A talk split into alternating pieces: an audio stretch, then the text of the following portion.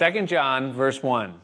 The elder unto the elect lady and her children, whom I love in the truth. And not I only, but also all they that have known the truth, for the truth's sake, which dwelleth in us and shall be with us forever. Grace be with you, mercy and peace from God the Father and from the Lord Jesus Christ, the Son of the Father, in truth and love. I rejoiced greatly that I found of thy children walking in truth, as we have received a commandment from the Father. And now I beseech thee, lady, not as though I wrote a new commandment unto thee, but that which we had from the beginning, that we love one another. And this is love, that we walk after his commandments. This is the commandment, that as you have heard from the beginning, you should walk in it. For many deceivers are entered into the world, who confess not that Jesus Christ is come in the flesh. This is a deceiver and an antichrist. Look to yourselves, that we lose not those things which we have wrought, but that we receive a full reward. Whosoever transgresseth and abideth not in the doctrine or the teaching of Christ hath not God. He that abideth in the doctrine of Christ, he hath both the Father and the Son. If there come any unto you and bring not this doctrine, receive him not into your home, neither bid him Godspeed. For he that biddeth him Godspeed is partaker of his evil deeds. Having many things to write unto you, I would not write with paper and ink, but I trust to come unto you and speak face to face, that our joy may be full. The children of thy elect sister greet thee. Amen. The Apostle John identifies himself in the authorship of this book as the elder, as we've seen in verse one. At this time, John is the last living of the twelve apostles that were uh, initially uh, walking with and ordained by Jesus to be the pillars of the early church. Uh, scholars believe that he's well over ninety years old at this time, and this is one of the last uh, messages that we have recorded that John gave to the church. He absolutely has a pastor's heart. It's remarkable to realize that Uh, when John was first called by Jesus, it's recorded for us that he was mending nets with James, his brother. And that's what John did throughout his whole ministry. And even now, in the twilight years of it, he's still mending nets as he looks at the church and he sees where the holes are, where things are slipping through, and he's seeking to patch those things up. He tells us there that his audience is to the elect lady. Now, most likely, this is not an individual person that he's speaking of, though it's quite possible that it could have been. But probably he's speaking concerning the church at large. The church is referred to uh, as a unified body, and we are called in the Bible the bride of Christ, always in the feminine form. In, in Third John, the letter that we'll study next week, in verse nine, John says, I wrote an epistle unto the church. And so probably that's what he's referring to when he talks about this lady. It's this a letter that is unto us. He's speaking to us in a very beautiful form as he is called to prepare the bride of Christ to meet her bridegroom uh, in that day. And then he tells us in verse two what his reason is for writing this letter. And he tells us that he's writing for the truth's sake. And perhaps you noticed it, but in the first four verses of this one-chaptered letter, John mentions the truth five times. And the truth really is the theme of John's letter and his objective and his reason, even as he says that it's for the truth's sake that he's writing. It's interesting, isn't it, how old people have a way of communicating. They like to repeat themselves. And that's exactly what John is doing here. He's seeking to drive it home five times in four verses, holding that word before us, the truth, and saying to us that he's writing for the truth's sake. One of the most profound statements in the entire Bible was actually spoken by an unbeliever. I'm not saying it's the most insightful statement or the most inspirational, but it absolutely is one of the most profound. And it was spoken by Pontius Pilate, who was the Roman prefect who was trying Jesus when he was facing crucifixion and death at the hands of the Jews and of the Romans. And as Jesus Christ stood before Pilate, and Pilate didn't know what to do with him, but knew that this was an extremely confusing, politically charged, religious, and otherwise frustrating situation that he was in, he was looking for ways to set Jesus free.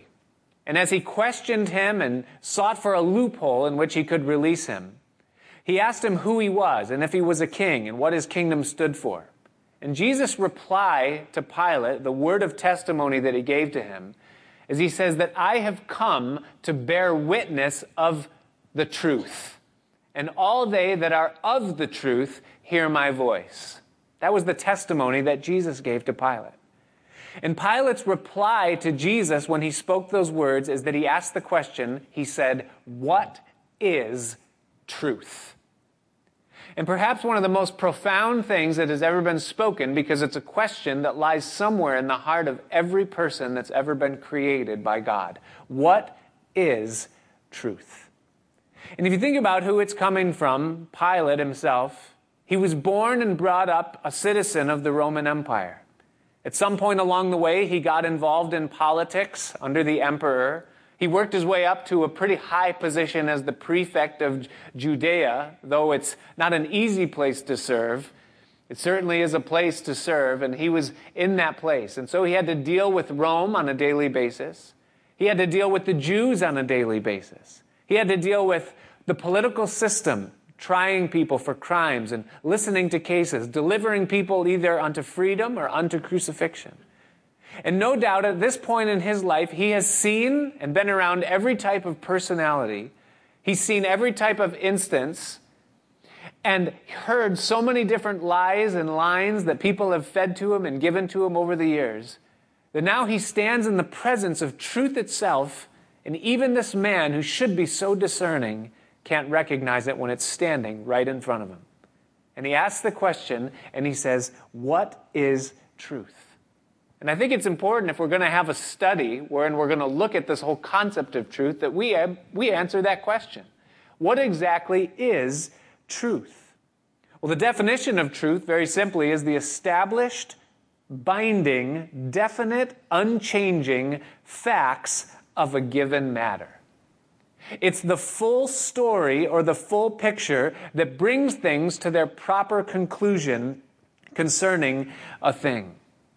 It's amazing to me that when a person is tried or gives testimony in a court of law in the United States of America, they're made to swear with their right hand upon a Bible and to repeat the words, I swear or promise to tell the truth, the whole truth, and nothing but the truth. And the very nature or characteristic of truth is that it must be the truth. It must be the whole truth, and it must be nothing but the truth. And for something to have even one bit of untruth, not even that, but for something to have just a fact or a part of the puzzle missing, makes it not truth.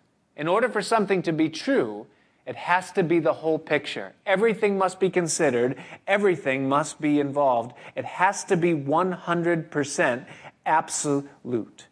First John chapter two, verse twenty-one, John declares to us, and he says that no lie is of the truth. Meaning that if something is a half-truth, that it's not true at all. Or if something is a partial truth, meaning that it's true, but it only gives a part of the picture or a part of the story. Then that is not truth at all. In order for it to be truth, it has to be absolutely one hundred percent true.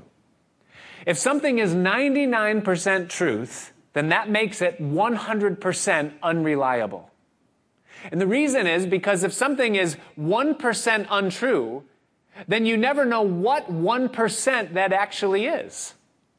And if there's one percent of something that's untrue, then it calls into question the other ninety-nine percent, whether or not it actually is true, and can I absolutely trust it? If there was a tree that promised if you climbed its branches, you could reach all the way to heaven.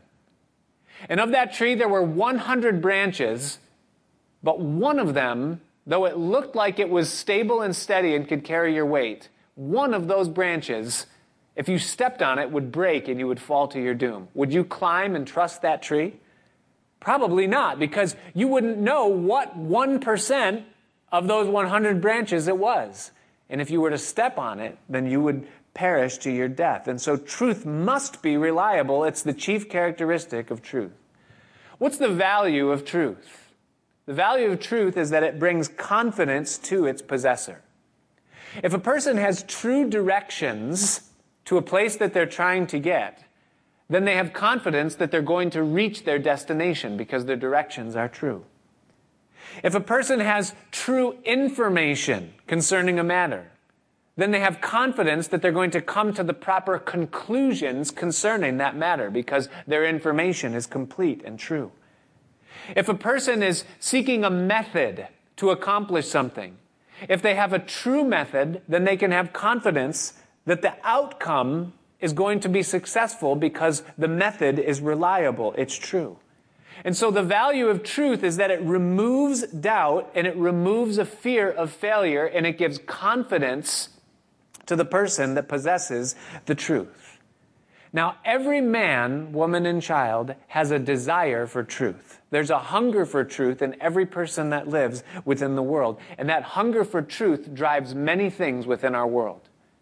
When you think about the things that people spend money on, the things that people seek out and pursue, millions and billions of dollars each year are spent on books that people purchase because they're searching for truth in given matters, things that they are failing in or feel like they're lost in, and so they'll spend money on books. Search engines, Google and Yahoo and Bing and other online avenues where people can pursue information are filled with web pages and blogs and opinions that people have put forward because people are searching for truth. I mean, just about anything that I ever put into a Google search, Google already knows the sentence that I'm putting in when I've just gotten three or four letters into it. Why? Because I'm not the first person that sought the information that I'm trying to obtain from it. Why? Because people are searching for truth. They want to know things. YouTube videos, and I mean, it just goes on and on and on. The number of sources that people turn to to try to find truth for the things that they need in their life. And so we wonder and we say, well, what are the areas where people are looking for truth? Well, people are looking for truth in relationships, aren't they? I mean, if you look at the books and articles that are the best sellers and the top hits, they're things that have to do with how to have a successful marriage, how to raise children in a proper way, how to get along with coworkers, how to thrive in a social setting or in a social situation. People want truth concerning relationships.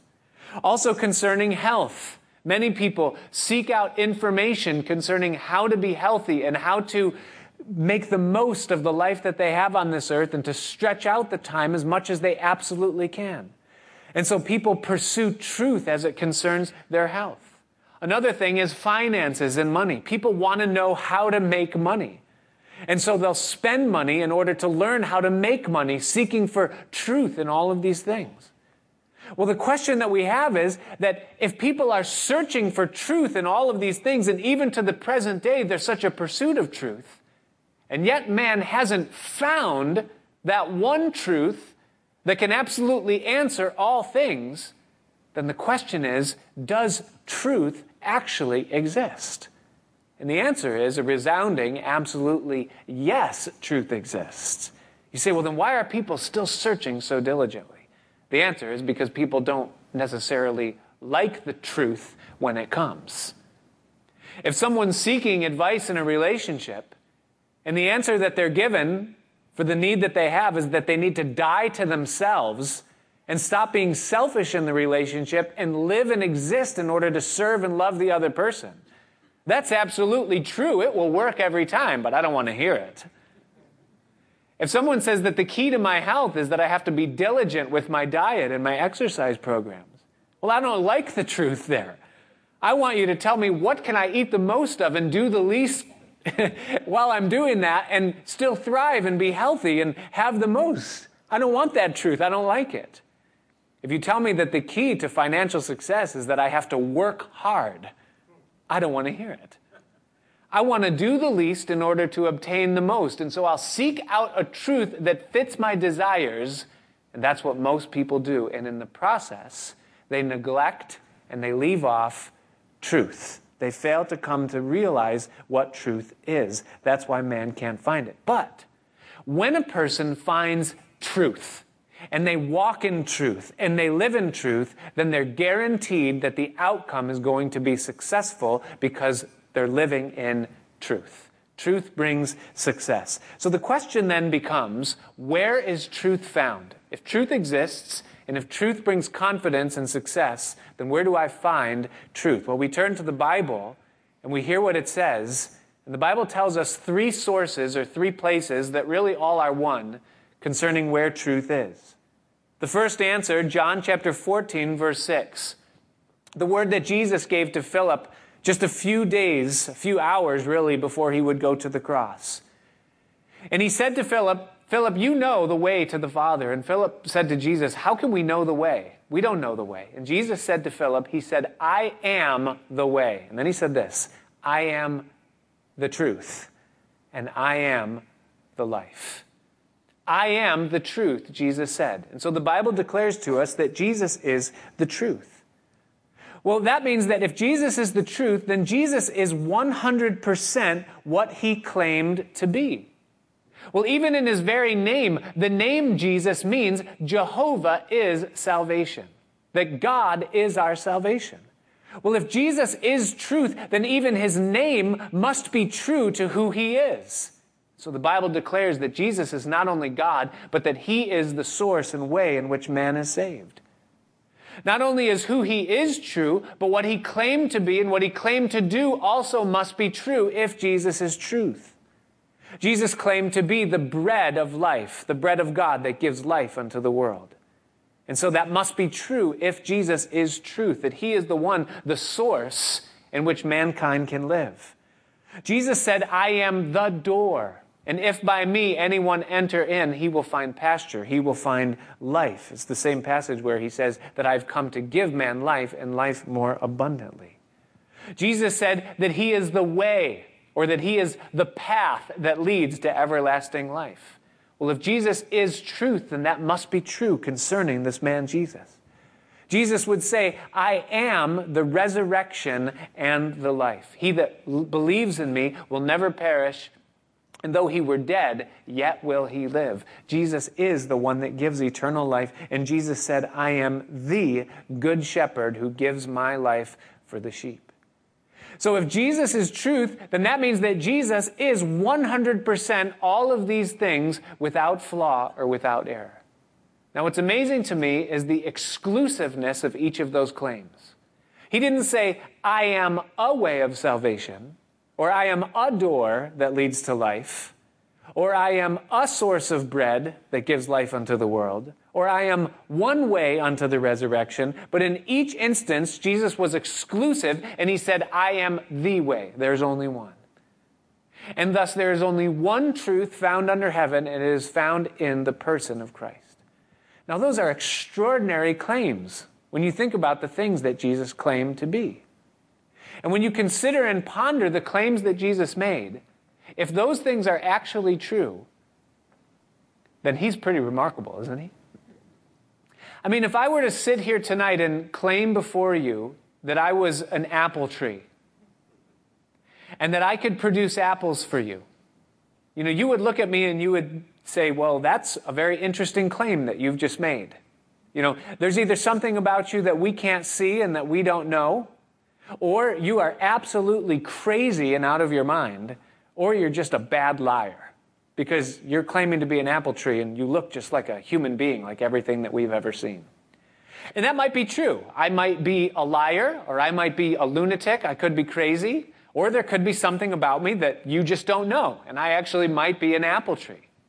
And that's all good and all. We all go home and that's fine. But if I ask you to invest in me and I tell you that I will supply you with eternal apples, and that your investment in me will also spread to other people that can have eternal apples as well. Well, now I've crossed a line, because I have the perfect right to be crazy or to lie, though it's not the right thing to do. But once I ask you to give your allegiance and to invest in me, if those things are not true, then I've become a charlatan and a wicked man. Well, Jesus claims to be God. He claims to be the truth.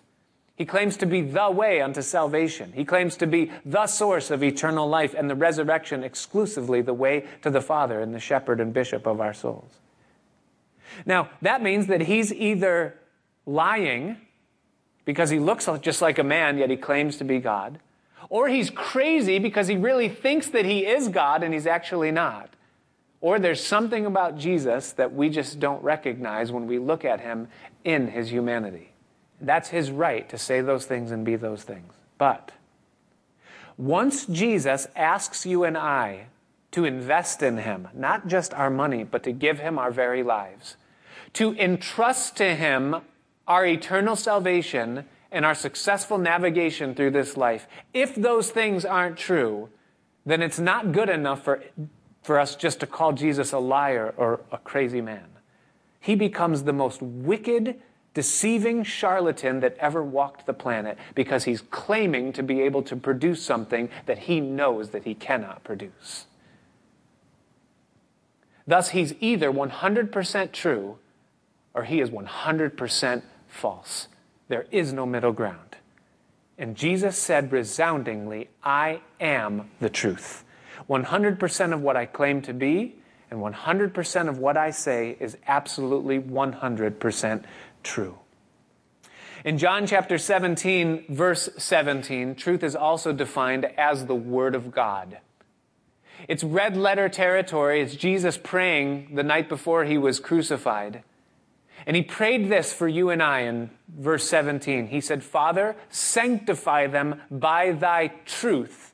Thy word is truth. When Jesus talked about the word, he was talking about the logos, the logos, the written or the recorded word of God, the scriptures that you and I hold in our hand. From Genesis to Revelation, from in the beginning God created to the amen at the end of the book of Revelation, all of what's recorded for us in the Bible, Jesus purported and put forth to us that it is truth. Now, in order for it to be truth, that means that it must be one hundred percent true and one hundred percent reliable. That it's the established, unchanging facts of the matter. Now, outside of our salvation, this is huge to think about. I mean, our salvation is the main thing, right? If we're not saved, then nothing else matters. But once we are, and that's established in Christ, think about what it means that the Scripture is truth. Because the Bible deals with all of life. It touches everything that we do on a daily basis. It touches our relationships. It touches our behavior and ideals. It touches life in the world. It touches politics. It touches all of everything. And yet, if it's true, then think about the resource that we have in the Word of God. The Word is absolutely true. All Scripture is given by inspiration of God and is profitable for doctrine, for reproof, for correction, in righteousness, that the man or woman of God may be thorough and complete unto every good work. And so God has given us his word, and he declares before us that his word is truth, that this source that we have before us is true. The third source that the Bible says is truth is recorded for us in First John chapter five, verse six. And John declares there, he says, this is he that came by water and blood, even Jesus Christ, not by water only, but by water and blood. And it is the Spirit that bears witness, because the Spirit is truth. And so not only is Jesus the truth, and not only is the Bible the truth, but the Holy Spirit is also the truth. Now, why is that so valuable to us or so essential for us? Because not every one of us has all of the Bible memorized, right? And the Bible says that those that are led by the Spirit of God, they are the sons and the daughters of God. And thus we rely upon the Holy Spirit to help us in the areas where maybe we don't know what we're to do. We want to walk in the Spirit. Well, if the Spirit is truth, and the Word is truth, and Jesus is truth, then what that means is that the Holy Spirit will never lead me or instruct me contrary to what's written in the Word of God or what's seen in the person of Jesus Christ by his example. And that to me is an amazing tether that I need to help me from being deceived, is that I have the Word of God and the person of Christ to help me understand the Spirit's promptings and leadings within my life.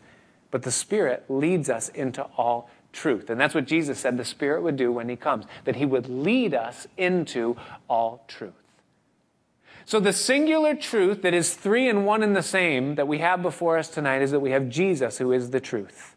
We have the Word of God that is the truth, and we have the Holy Spirit that is the truth, and that's been put before us here. Now, John says in verse four, concerning the church or the lady that he's writing to, he says that I rejoiced greatly that I found of thy children walking in truth as we have received a commandment from the Father. And so John's praise or John's joy as he writes this letter to this church or to these Christians is that he heard a report and found that they are walking in the truth, meaning that their lives are set in position and in alignment with what is absolutely true. It means, to walk in truth, that they had entrusted their lives into the hands of Jesus Christ for salvation, for leading, and lordship. The relationship between creation and Creator was in the right place. They had come to him in repentance for salvation, laid their sins at the foot of the cross, asked him for his forgiveness, and Jesus Christ was alive in their lives, not just for their salvation, but he was leading them and they were following him, even as Jesus said, my sheep hear my voice and I know them and they follow me. And thus to walk in truth means that they were in a right relationship with Jesus Christ. It also means that they trusted the Word of God one hundred percent for their destination in life, for the conclusions that they would come to, and the outcomes in what they pursued. The Word of God was completely their guide because they were walking in truth. They weren't relying upon any outside thing. And it also means, to walk in truth, that they were filled with and being led by the person of the Holy Spirit. And so John was able to look at these Christians and say, I rejoice to hear and know that you're walking in truth. That truth is alive in you and you're alive in the truth, and that things are working in your life the way that they're supposed to be. Well, you say, okay, John, did you just write a postcard to this church in order to elevate the truth and then praise them for walking in the truth? And that's it? You just wanted to say, hey, good job, keep doing what you're doing? No, no, no, no. John's purpose for writing the letter is given to us in verses seven and eight. He says, for many deceivers are entered into the world who confess not that Jesus Christ is come in the flesh. This is a deceiver and an antichrist. So John says to them, though you're walking in truth, you must understand this. My dying words to you, the thing that I would look you deep in the eyes and thunder with whatever voice I have before you, is to understand that truth has enemies.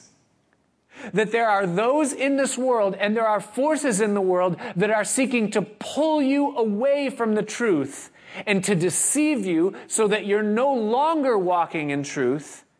And then the outcome of that, if that happens to you and you're no longer walking in truth, he says in verse eight, he says, look to yourselves that we lose not those things which we have wrought, but that we receive a full reward. In other words, if it happens to you that you are deceived by the subtleness of deception or deceivers, then it is possible for you to lose the things that you have gained in your Christian walk. And it is possible for that then to reflect upon the way that you experience eternity and that your reward will be diminished. Hold fast to the truth. In Acts chapter two, verse forty-two, when the Spirit was first poured out upon the church on the day of Pentecost, when things were first happening, it tells us there that the, that the church continued steadfastly in the apostles' doctrine. That's truth. And then in fellowship, communion, and in prayer. The word steadfast means that they had to hold to something wherein there were forces that were trying to move them away from it, that if they were to give in to those forces, they would be immediately swept away from what it was that they were to give themselves to. But they were steadfast in the apostles' doctrine and the truth. Paul the apostle wrote to Timothy in Second Timothy one thirteen, and he said, hold fast to the form of sound words, that's truth, that you have heard of me, and what you've heard of me in, uh, in front of many witnesses, declare unto those that are faithful as well. What does it mean to hold fast? It means, Timothy, listen, there are forces in this world that are seeking to rip truth out of your hands. And if you let them, then you'll be subverted and swayed, because the forces of deception that will pull you away from truth are very real and they are very powerful. And if we're deceived, then we lose what we've gained and we lose our heavenly reward. Deception in the life of a Christian happens when we allow ourselves to drift from absolute truth and we begin walking in something else other than the truth that God has given us to walk in. It was in the days of Abraham, Isaac, and Jacob when God was first establishing the nation of Israel. And Abraham had been blessed by God. He had passed that blessing on to Isaac, his son. And Isaac was reaching the time of his elder years when it was time for him to pass on the blessing of Abraham to one of his twin sons. And the desire of Isaac was to give it to the eldest, whose name was Esau. The Bible tells us that Esau was a man of the earth. He was a worldly man, and that he wasn't God's choice, but it was Jacob whom God wanted to, to call. Now, Jacob wanted that blessing, but Isaac, not being quite the spiritual man that Abraham, his father, was, desired to give it to Esau. Well, Jacob, being the heel catcher, the supplanter, the deceiving person that he was, him and his mother came up with a plan. And as Isaac sent Esau off hunting to go get some venison to bring back for the meal before the blessing, Rebecca, the mother, quickly grabbed Jacob and said, here, put these clothes on that will make you feel hairy like your brother. Your father's eyesight isn't so good anymore. And I'm going to cook meat the way that he likes it, and you're going to go in pretending to be Esau, and you're going to bring this meal to your father, and he's going to bless you thinking that he's blessing Esau. And so Jacob goes, come on, Mom. I mean, really, do you think this is going to work? Our voices are different. He's he's burly and he's out in the field. I'm a kitchen guy. I, you know, it's not going to work. I'm a, I'm homely, you know. And she says, just trust me. I know your father, do it. And so he does it. He puts on the fur. He brings in the venison or the, the lamb. And he comes in and he says, hello, Father. It's me, your son, Esau. And I'm here for the blessing. And Isaac, who we're told was blind, he couldn't see, he said this. It says, the voice, what I hear, is the voice of Jacob. Come here. And he touched him. And he said, the voice is that of Jacob, but the feel is that of Esau, my son. And the scripture declares that he discerned him not. Isaac trusted in what he felt rather than what he heard. He didn't go with word. He went with feeling, and thus he was deceived.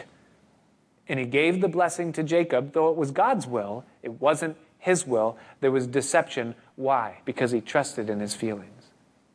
There are many Christians, even to the present day, that find themselves deceived because they trust in their feelings rather than the facts of what God has spoken and what God has said. Anytime we lean upon our feelings rather than the facts of what God said, we are in dangerous ground and we are headed for deception. We're going to be deceived. If we trust in our feelings, then we might think that we're not saved when we really are. Well, I don't feel saved today. And so we get under a cloud of condemnation and we forget the fact that there is no condemnation to those who are in Christ Jesus.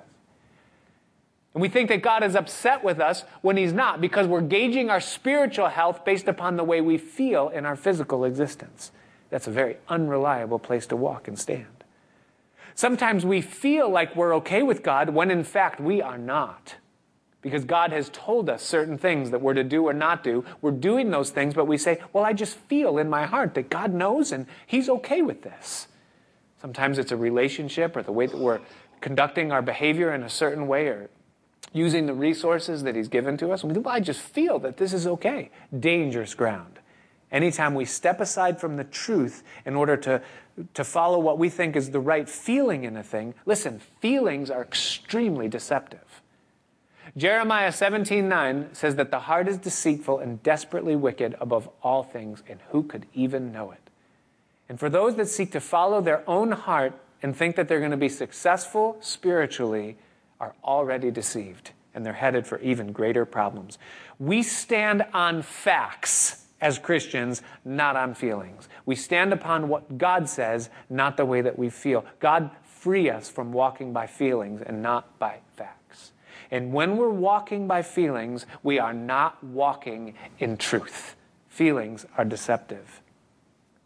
God came to Solomon very early in his life. He was a young man. David had seen the potential in him and the power to rule a kingdom. And David had called Solomon to his bedside and said, "You will be the king after me." And Solomon, being just a young man and not knowing how to rule, a little bit apprehensive about the task, he has a dream, and God comes to him in the dream. And God says to Solomon, he says, "Blank check, ask whatever you will, and I'm going to give it to you." And Solomon said, "What? What? God's given me a blank check? I can have whatever I want?" And he thought about it for a minute. And he said, "I'm a young man. I've been put into a very prestigious, powerful, and yet a position that holds very much responsibility, and I don't know how to do it." And he said, "God, if you would give to me a discerning, wise, and understanding heart that I might know how to rule this people and that I might know how to go out and in among them and lead them in the proper way. God, that's what I would ask of you." And it says that the thing that Solomon asked for pleased the Lord. And that God then said to Solomon, "Because you didn't ask for riches or wealth or the life of your enemies, not only am I going to answer your prayer and give you the wisdom you've asked for, but I'm also going to give you all of the other things that you didn't ask for." And not only was Solomon the wisest king that ever lived, but he was also the richest by far and the most opulent. But God had said to the king that when you come into your throne, you're not to multiply unto yourselves horses, riches, or wives. And you're not to go to Egypt to do those things. God was very clear in his instruction of what he was not to do. But Solomon thought, well, I'm wise. And certainly I know how to handle the things that God has given to me. And he's already promised me riches. So certainly, he probably won't mind if I move a little bit into those other areas that he has also forbidden. And so he killed two birds with one stone. And he went to Egypt and took a wife, the daughter of the Pharaoh, traded for horses, and he didn't stop there, but he multiplied wives to the point where he had seven hundred of them and three hundred concubines. I mean, talk about going over the top against what God has said. But Solomon presumed or assumed that because of his wisdom or because of God's patience or silence in the matter, that it was okay with God. Solomon stopped walking in truth and he started walking in presumption. He mistook God's silence and God's patience for God's approval and God's acceptance. And God never approves of or accepts the things that he has already said that he doesn't. Someone has very well spoken that the wheels of God's judgment turn slowly, but they grind exceedingly small. And there have been many Christians throughout the years that have turned aside from the truth and have been deceived by presumption or assuming that something is okay with God when in fact it is not, and they have found themselves ground to powder in the error of their ways. Solomon's story didn't turn out so good. His heart turned away from God. He died young. He set up a split within a united nation, and he sowed the seeds that would ultimately end in the nation's destruction a few hundred years later through the altars of idolatry that he erected. Just as God said that many wives will turn your heart from me, that's exactly what happened in Solomon's life. And truth is truth, isn't it? And if God says to us, don't do something or do do something, then for us to swerve from that in presumption and think that things are going to work out okay is absolutely foolishness. For us to walk in presumption is not to walk in truth. we're called to walk in truth.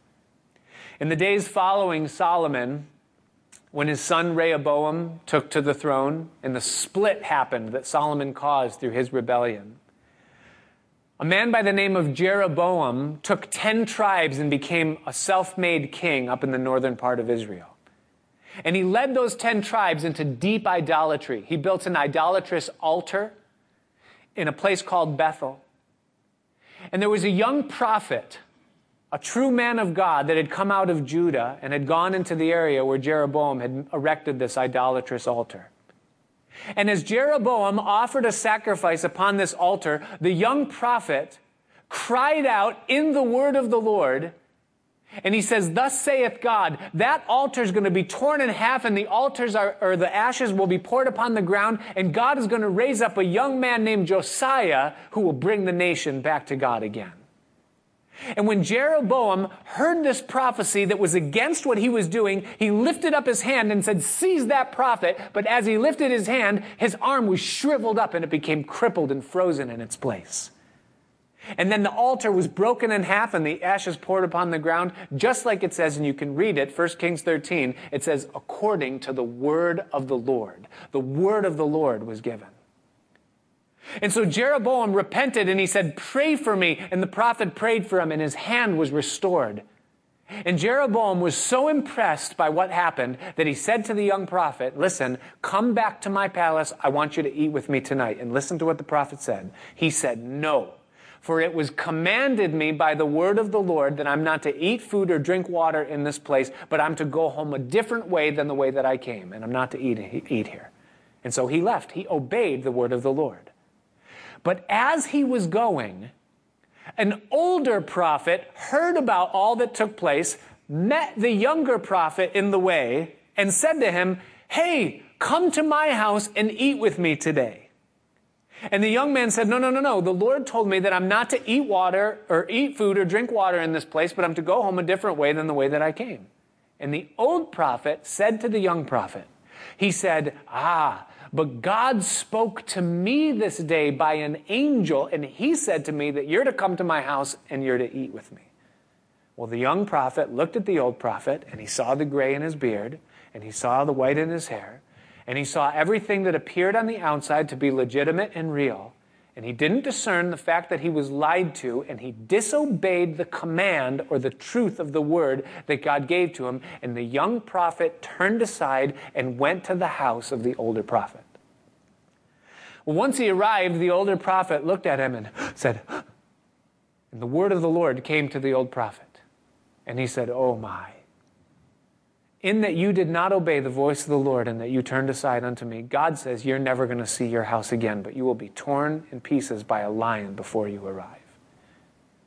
And the young man went his way, and sure enough, a lion met him in the way, tore him to pieces, and then sat down next to his carcass, his donkey standing on one side, the deceased man of God in the middle, and the lion sitting on the other side. And when the people came and saw, they saw the lion, the man, and the donkey, and yet the lion did not eat the man nor kill the donkey. It was exactly as God said. What happened? A young man who had the truth of God's word given to him stepped out of the truth, and he followed appearances and what he perceived to be something based upon human reason rather than what God said. Well, this man seems to be so mature. This man seems to be so spiritual. This situation, his sons, the reputation that he has. I mean, he's written books that have been published. I've been on his website and his blog. I've been personally helped by his ministry. He has a resume and credentials that I could never touch as a young minister. This guy must be legit in what he's saying. And he went with the word of a man instead of the command of the Lord. And it cost him his life. When we walk according to human reason and the appearance of what we see with our eyes rather than the facts of what God has given us in the truth, then we set ourselves up to be torn by the lion. Who's the lion? The Bible says that Satan goes about like a roaring lion seeking whom he may devour. He's the master deceiver. So what's the point? Proverbs chapter three, verse five says, "Trust in the Lord with all your heart, and don't lean on your own understanding." That's human reason. In all your ways acknowledge him, and he will direct your paths. Don't go on appearances. Don't go on human reason. Go on the truth of the word. When we walk in human reason, and we walk according to the appearance of what we see with our eyes, we are not walking in truth. And thus we are in danger of being deceived. Perhaps the most solemn warning of all was given by Jesus himself. In Matthew chapter thirteen, Jesus gave a parable of four soils. Those four soils represented the various conditions of human hearts. And he said that the seed, which he said was the truth, the word of God, fell upon each of those four soils. Upon some it was stolen away right away. Upon some it sprang up quickly but had no depth, and it was scorched and burned and destroyed. But upon the final two, he said, there was no problem with the soil. But upon one of them, it says that the seed took root and it began to grow, but he said this. He said that thorns also grew up with the word and choked it so that it could bring no fruit to perfection. And then the fourth soil was good soil with nothing impeding, and that seed grew and bore forth fruit and came to perfection and fruition. But when the disciples asked him and they said, Lord, what does the parable mean? What's the point of it? In Matthew chapter thirteen, verse twenty-two, Jesus said, the seed that fell among thorns, and that's the one that we need to be concerned about. If you're here tonight, that's the one that you need to be concerned about.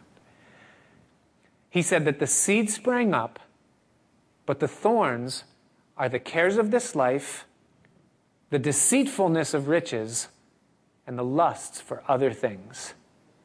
They choke the word, the truth, so that it becomes unfruitful. There have been many Christians throughout the ages and the times have passed through church history and even to the present day, that because people have gotten their eyes off of eternity and they have begun to live their lives exclusively for what they can experience, obtain, and have in the here and now, they have stepped aside from walking in truth, and their lives have become choked out and they've become unfruitful.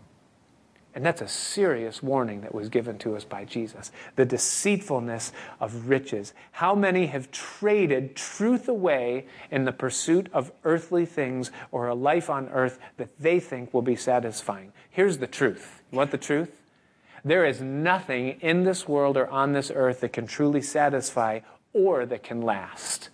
And a life that is lived in the pursuit of those things, worldly things, is a wasted life. And when we live exclusively for this life, and we allow the cares of this life and the deceitfulness of riches and the lusts for things now to grab a hold of our affections and our hearts, then we are not walking in truth. We've been deceived thinking that this world is all there is.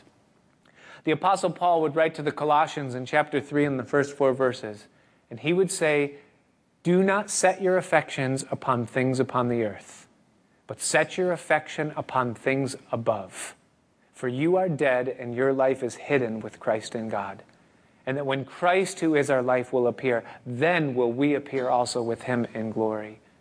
And God would not have us to be deceived by seeking after a life in the here and now. As we close, Proverbs chapter twenty-three, verse twenty-three, we seek to apply this to our lives. Solomon wrote, and he said this. He said, buy the truth and do not sell it, or buy the truth and sell it not. In every one of the examples, whether it was Isaac or whether it was Solomon or the young prophet or the Christian who's choked by the word or choked by the cares of this life, the deceitfulness of riches, in all four of those examples, they turned aside from the truth, from the word of God, and stood upon something else. And John warns us, and he says that if we do that, then we will lose the things that we have wrought, and we will not have a full reward in heaven. We lose those advantages. What does it mean to buy the truth? You musicians, you, you guys can come. We're, we're, we're wrapping up here. What does it mean to buy the truth? To buy something means that you expend something that you have in order to obtain something that you don't have. And so what's the scripture telling us concerning the truth? It's saying whatever it is that you need to give up in your life in order to obtain or retain unto yourself the truth. That's a worthy expenditure. You're never going to regret giving something up in order to have more of the truth written in your heart. The second half of that command, he says, once you have it, don't sell it. What does it mean to sell something? It means that I'm giving something up in exchange for receiving something else on the other end. So in this case, I'm selling the truth. I'm giving up truth in order to get something else. It's always a foolish move. I sit with people all the time that have buyer's remorse. You guys know what buyer's remorse is, right? It's when you buy something that you really kind of wish you didn't buy, and you wish you had what you gave up for that something back, and you're like, oh, I shouldn't have done it. Why am I so stupid that I did that again? I said I'd never. And, and I talk to people all the time that have buyer's remorse spiritually. They'll look at me and they'll say, I don't know how I got where I am today. But at one point, I never wanted to become the person that I am or the person that I've become. And how did this happen? And somewhere in there, they sold the truth in order to obtain something else. And it's a sad position when you see something in it. So how can we walk in truth and stay there? What's the answer for you and I that we don't see ourselves as deceived, that we can look to ourselves, like John says, and obtain a full reward? Number one is be in a relationship with Jesus Christ. In verse two, he says that the truth is in you. If you don't know Jesus Christ, the truth ain't in you. And if the truth ain't in you, then you can't walk in truth. So number one is to make sure that you're in that right relationship with Jesus and the Father through the Son. That's number one. The second thing is to have a working knowledge of the Word of God with continual growth in it. Let the Word of God continually be your guide. Read it daily, study it, meditate on it. Make it the life principle, your ideals, everything that you are, your very identity. Make the Word of God your life, the lens through which you see everything else. Why did God say to Joshua to meditate in it day and night? Why does it say in Psalm one that blessed is the man who meditates in the Word of God day and night, that whatever he does will prosper? Why did David say to Solomon, take the Word of God and meditate in it day and night? Because the truth profits all things. And God calls us to have a working, living knowledge of the Word of God and continually grow in it. And then number three, and finally, don't ever for one moment let heaven out of your sight. The moment that you and I forget that we're headed for heaven, and we begin to live for earth and think that this is the only life I've got and I've got to eke out everything I can and make the most of this time that I have now, and we forget that these are the shadow lands and that that's the reality, then we're headed for deception. This world is not our home. We've been bought with a price, therefore glorify God in our body. If you and I begin to live for earth, then we will one day say with Saul, King Saul, that I have erred exceedingly and I've played the fool. And I pray that never happens to any one of us. So John's word to us in this epistle is this: look to yourselves, that none of you lose the things that you have already gained, and that you have, when you come to heaven, a full reward. Amen? Father, we thank you, Lord, for this exhortation. And we ask you, Lord, that you would help us to walk in truth, that your heart would rejoice when you look at each of us, because you see that our lives are set in a place where truth is established fully. It is our path, our destination, our vision, our desire, our food, and our all. And I pray that tonight, for anyone here tonight that's been deceived or is being deceived, or that needs to just come back into truth in some way, or that needs to sell what they've traded truth for and come back to truth, oh God, that you would make it and grant it so in our lives. Lord, we hear the dying cry of the Apostle John, and we desire, Lord, that we would not only walk well, but that we would finish well. And so we look to you for these things, and we ask you to make it so. In Jesus' name we pray. Amen.